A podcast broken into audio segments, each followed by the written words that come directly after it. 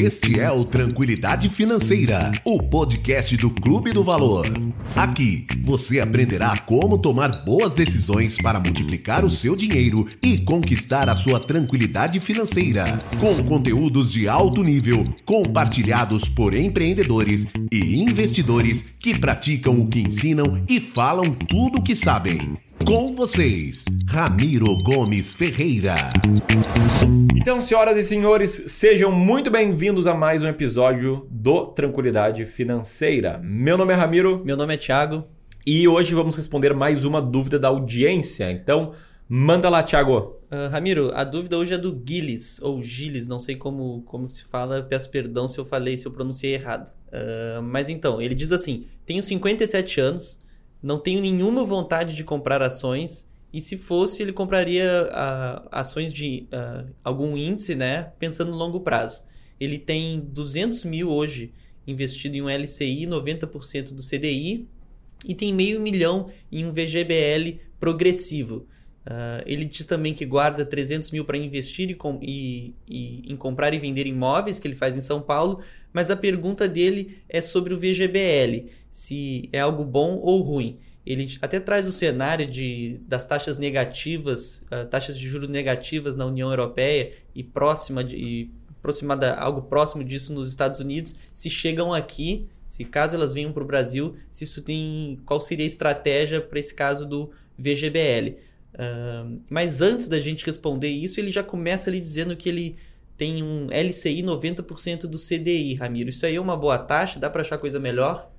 Uh, é sempre uma questão bastante cheia de, de, de variáveis, tá? essa questão de taxa. Sim. Uh, publicou recentemente um episódio que foi era o tudo sobre a renda fixa, uhum. em que a gente fala bastante sobre isso mas é uma questão que na maioria das vezes é proporcional, tá? Quanto uh, maior a taxa que o investidor recebe, maior é o risco de crédito que ele está assumindo, Sim. tá? Embora tenha lá o FGC para garantir o ressarcimento do investidor quando algum banco quebra até 200 mil reais, uhum. uh, é ruim que esse risco aconteça. Sim. Né? A começar que quando o FGC entra em ação, você fica mais ou menos três meses sem ver o seu dinheiro, o dinheiro fica sem render nesses três meses, sim, sim. você tem que ir lá retirar o dinheiro num, num banco, né? Tem que fazer todo um processo lá. Tem que se incomodar um pouco, o dinheiro ficar parado longe de você, sem perspectiva de você resgatar. Sim. Por uns três meses. Eu falo três meses porque a média é três meses. Tá. Mas tem casos que demora seis, bah. tem casos que demora nove, Sim. tem casos que demora menos também. Uhum. Mas enfim, né, na média, três meses. Então, é uma... então uh, imagino eu que seja de um banco médio, mas com rating A menos, BB, B+. Sim. Não sei se tem liquidez ou não. Se não tiver liquidez, uh, a taxa é um pouquinho maior. Se tiver, uhum. a taxa geralmente é um pouquinho menor. Mas enfim, o que é importante saber nisso aqui é em qual classe de ativos esse ativo está. Sim. E ele está na classe de ativos renda fixa pós-fixada. Por quê?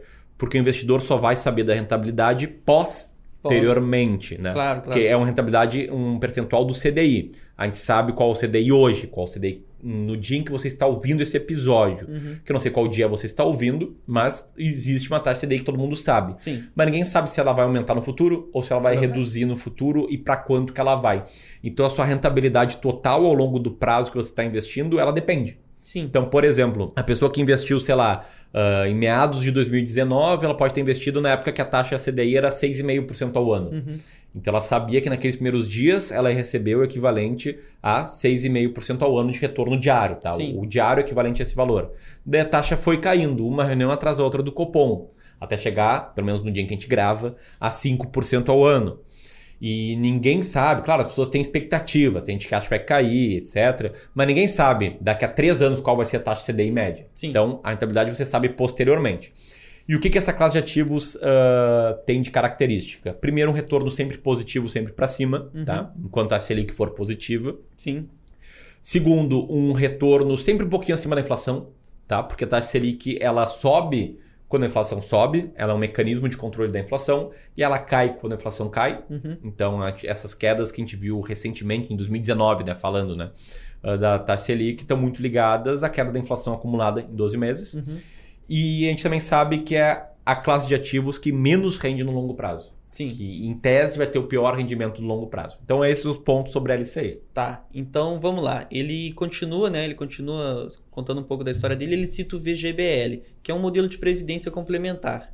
Uh, qual que é a diferença, Ramiro, entre o VGBL e o PGBL? Boa, é um bom ponto, tá? Uh, ah, para começar com essas diferenças. O VGBL, ele é um tipo de plano de previdência que a tributação é muito parecida com a tributação de qualquer outro investimento. É uhum. É sobre o lucro que o investidor teve. Sobre, então, tá. ah, botou 10 mil reais, virou 11 mil, vai tributar sobre, só sobre esse lucro, só sobre esse 1 mil uhum. de lucro. Tá? Já o PGBL, ele tributa sobre tudo. Sim. Botou 10 mil, tirou 11 mil, vai tributar sobre 11 mil. E daí você pode estar tá pensando. É, quando é que. Por que tem essa diferença? Tem um né? idiota que vai botar em PGBL? Sim. Não, mas tem, tem, tem, tem motivo, tá? Porque o PGBL, na verdade, ele surgiu uh, de um.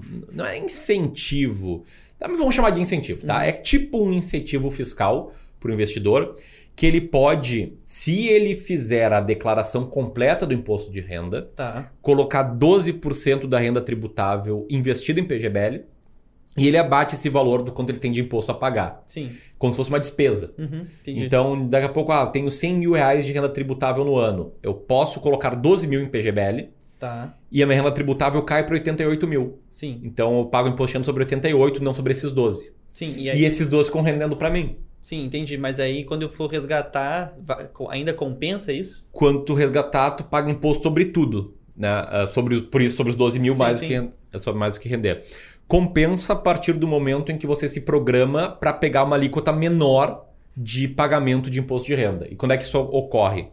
Quando você opta pela tabela regressiva, uhum. com o tempo, ao passar dos anos, a alíquota vai, vai caindo. Diminuindo, tá. Então ela começa em 35% ao ano e vai caindo de 2 em 2 anos, até que chega a 10%, 10%, ao ano, depois de 10 anos de aplicação. E daí faz muito sentido, né? Porque você deixa de pagar imposto de renda a uma taxa de 27,5%, uhum. que é a taxa que hoje, quando a gente está gravando, a pessoa física paga, e paga 10 anos depois pelo valor investido, ou seja, que rendeu, que gerou juros, uhum. a uma taxa menor, Sim. de 10%. Então, a não ser que o fundo seja muito ruim, uma taxa de administração alta, um rendimento muito ruim, compensa. E pode ser resgate também na tabela regressiva, que é quando o resgate ele meio que é confundido, entre aspas, com a sua renda tributável. Sim. Daí, se você resgata menos de dois mil reais por mês e não tem uma renda tributável menor do que isso, você não paga imposto, e daí se resgate de 2.000 a 2.200 por mês é 7,5% de imposto, e daí vai aumentando conforme o tamanho do resgate mensal. Uhum. Então, nesse caso, vale a pena o PGBL. Nos demais casos, sempre, sempre. Né, em termos de previdência privada, né, que fique muito claro, vale mais a pena o VGBL. VGBL, mas mesmo assim, então como ele a gente não, não tem muita, ele não deixou muita informação, é difícil a gente dizer se é bom ou ruim o VGBL. Tem que ter um entendimento maior da é, o que, que eu gosto de dizer, né, Thiago, para quem está nos ouvindo, para entender quando é que vale a pena a previdência. O primeiro caso eu acabei de explicar, né? É quando você faz a declaração completa do imposto de renda e usa o PGBL, tá? tá. P de pinball, né? Maquininha de fliperama, para não esquecer. Uh, e aí uh, a, fase se aproveita né, esse ganho fiscal. O segundo caso é quando a pessoa está pensando em sucessão. Tá. tá. Ela está pensando o seguinte: ah, eu tenho um patrimônio até que é grande, uh, e só que a minha esposa não tem, só que meus filhos não têm. E quando eu morrer, esse patrimônio ele fica preso até que saia a partilha, né, todo o processo de inventário, Sim. que pode ser demorado. Uhum. Pode ser muito simples, mas pode ser demorado e fica preso. Sim, Às vezes uh, os herdeiros não têm nem dinheiro para pagar o advogado para fazer, o, processo. o processo. Dessa pessoa ela pode se preparar para a sucessão de diversas maneiras. E uh, duas muito comuns são contratar um seguro de vida. Uhum. E assim, não um seguro de vida para deixar os filhos ricos. Um seguro de vida para fazer com que os filhos tenham dinheiro até liberar ali o inventário, para fazer com que os filhos paguem o advogado do inventário. Perfeito. Enfim, para lidar com as despesas pós-morte, uhum. basicamente. Ou uma outra forma é um VGBL. Sim. Que ele não passa pelo processo de inventário, quando você morre, ele vai lá para um beneficiário seu. Tá. Uh, então ele vai direto, o dinheiro é liberado imediatamente, embora incida. Daí tem discussão se, se, se incide ou não o imposto transmissão causas mortes, daí é uma discussão que cada estado tem um entendimento. Uhum. Eu nem sei a quantas andas, a quantas anda essa discussão que está no âmbito jurídico, tá? Sim. Mas ele é liberado imediatamente. Então vale a pena também para sucessão. E tem mais um caso que vale a pena. Ah, vamos lá. Quando a pessoa tem uma doença grave, uh, e daí eu não vou conseguir explicar assim nos pormenores dessa regra, tá? Mas sei que quando a pessoa tem um câncer, por exemplo, uhum. uh, ela vira isenta de imposto de renda. Isso é um benefício uh, tributário também que, que, o, que o Brasil está organizado para dar esse benefício. Sim.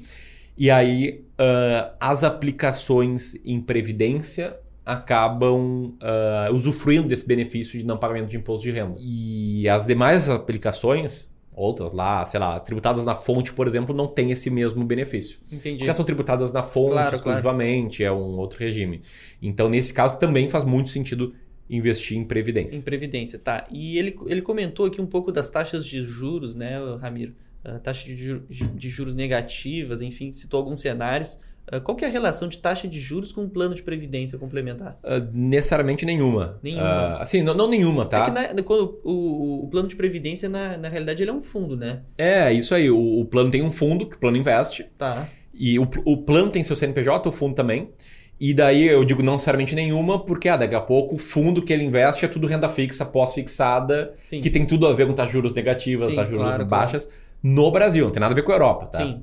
Então, nesse caso, um fundo dentro de um plano de previdência focado em renda fixa pós-fixada renderia menos. Entendi. Tá? Então, até corrijo aqui o nenhuma, mas assim, ah, eu, eu falei nenhuma porque o cara pensa lá, pô, o que que isso tem a ver com previdência? Em tese, nada. Sim. A não ser que teu fundo, por trás do plano, seja um fundo focado em renda fixa pós-fixada, aí sim.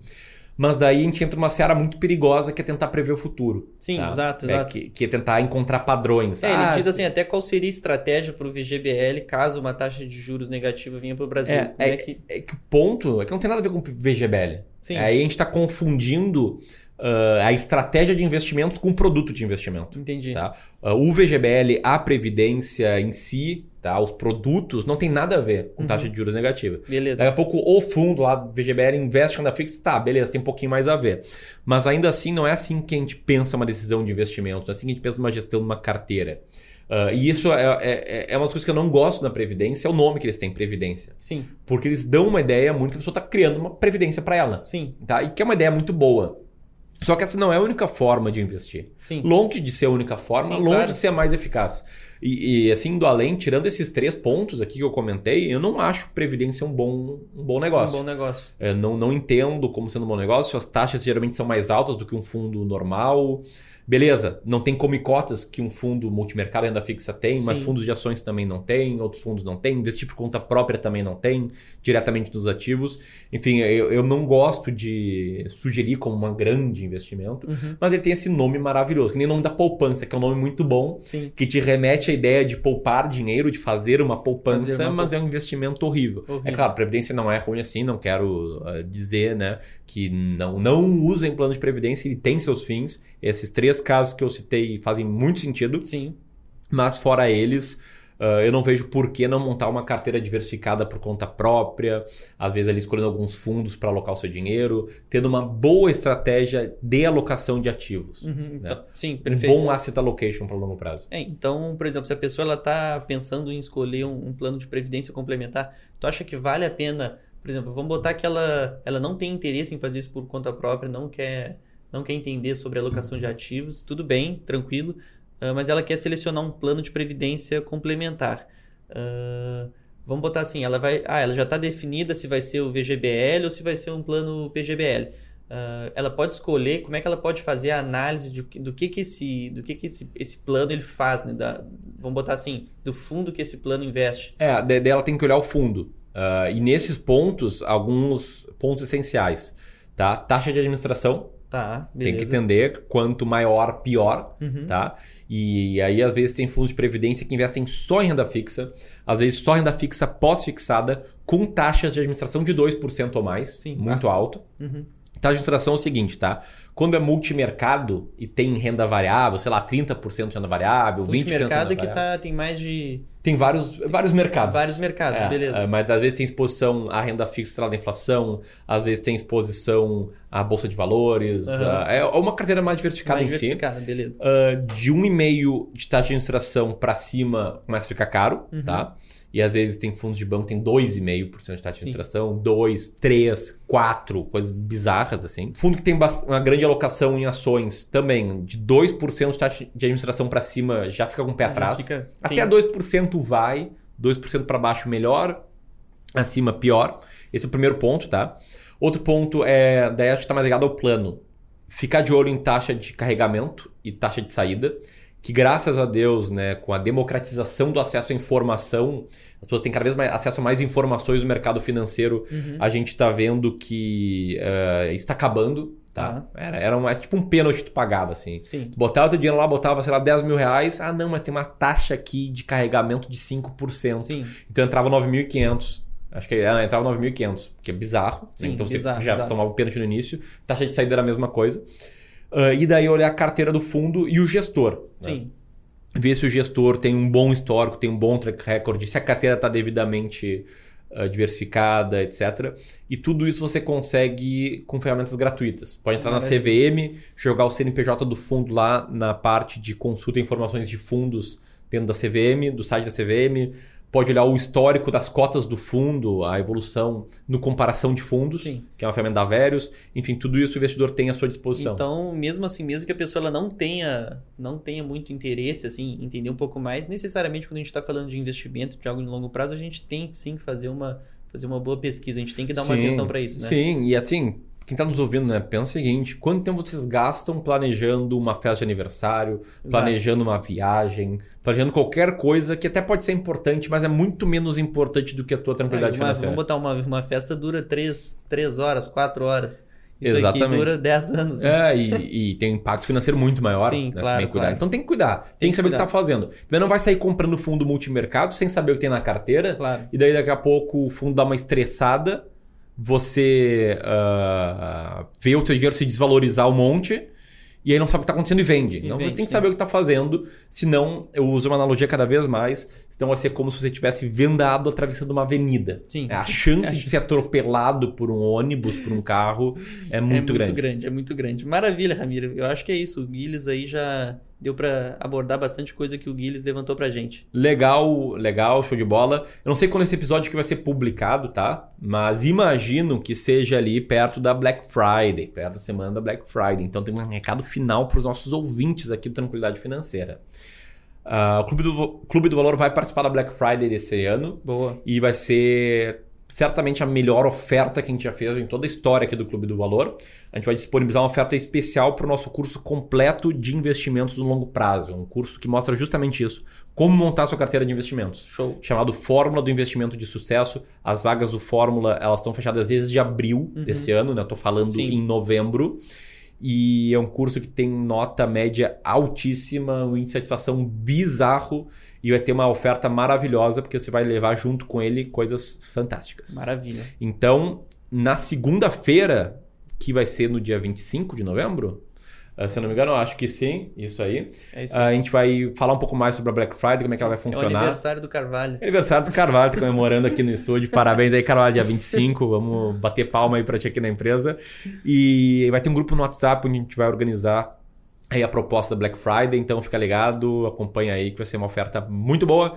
E no mais, se você gostou, já sabe muito bem, deixe seu comentário aqui abaixo, comentando se você estiver assistindo no YouTube. Se você estiver ouvindo no Spotify, compartilha com seus amigos que gostam de investimentos. Beleza? É isso aí. Tamo junto. Grande abraço, pessoal. Um Falou. abraço. Tchau, tchau.